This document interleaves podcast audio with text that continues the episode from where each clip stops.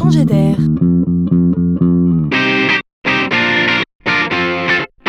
C'est la chronique de Laurent Collen.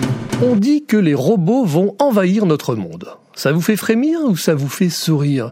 Si vous pensez à R2D2 ou à 6PO dans la guerre des étoiles, vous allez sourire. Si vous pensez à l'armée de Dark Vador, vous allez frémir. Si vous êtes chef d'entreprise et que vous pensez aux robots qui visent des boulons, vous allez vous frotter les mains. Mais si vous êtes enfant, que le monde qui vous entoure est une énigme, que vous êtes autiste, alors il se pourrait bien que vous sautiez en l'air. Il s'appelle Nao. C'est un petit robot et il mesure 58 cm et sans le vouloir, il est devenu l'ami des enfants autistes. C'est une institutrice de maternelle qu'il expérimente près de Dijon. Chaque matin, durant quelques minutes, Nao parle, chante, danse. Mieux que personne, Nao sait capter l'attention de ses petits élèves différents pour une simple et bonne raison.